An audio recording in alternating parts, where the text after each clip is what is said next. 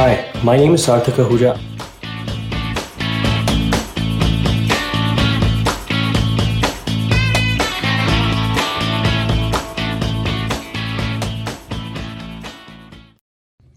When investors put money in your startup, be it angel investors or institutional VCs, as part of the shareholders agreement, they always take a lot of preferential rights over the startup founders and other smaller shareholders or investors in the company.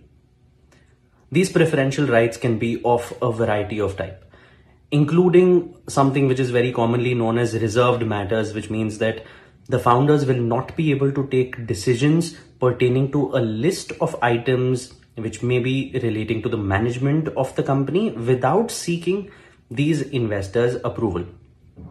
However, a very interesting right uh, that I'd like to share about today are tag along rights and drag along rights.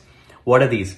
So if a smaller investor or, or someone finds a buyer for his shares at a great price, and the investors feel, hey, we want to be a part of this deal and we want the same terms of sale and we want our shares to be purchased by the buyer at the same rate.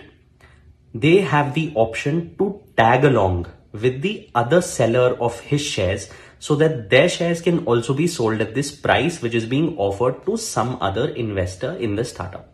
These are tag along rights so that these investors can tag along into that transaction.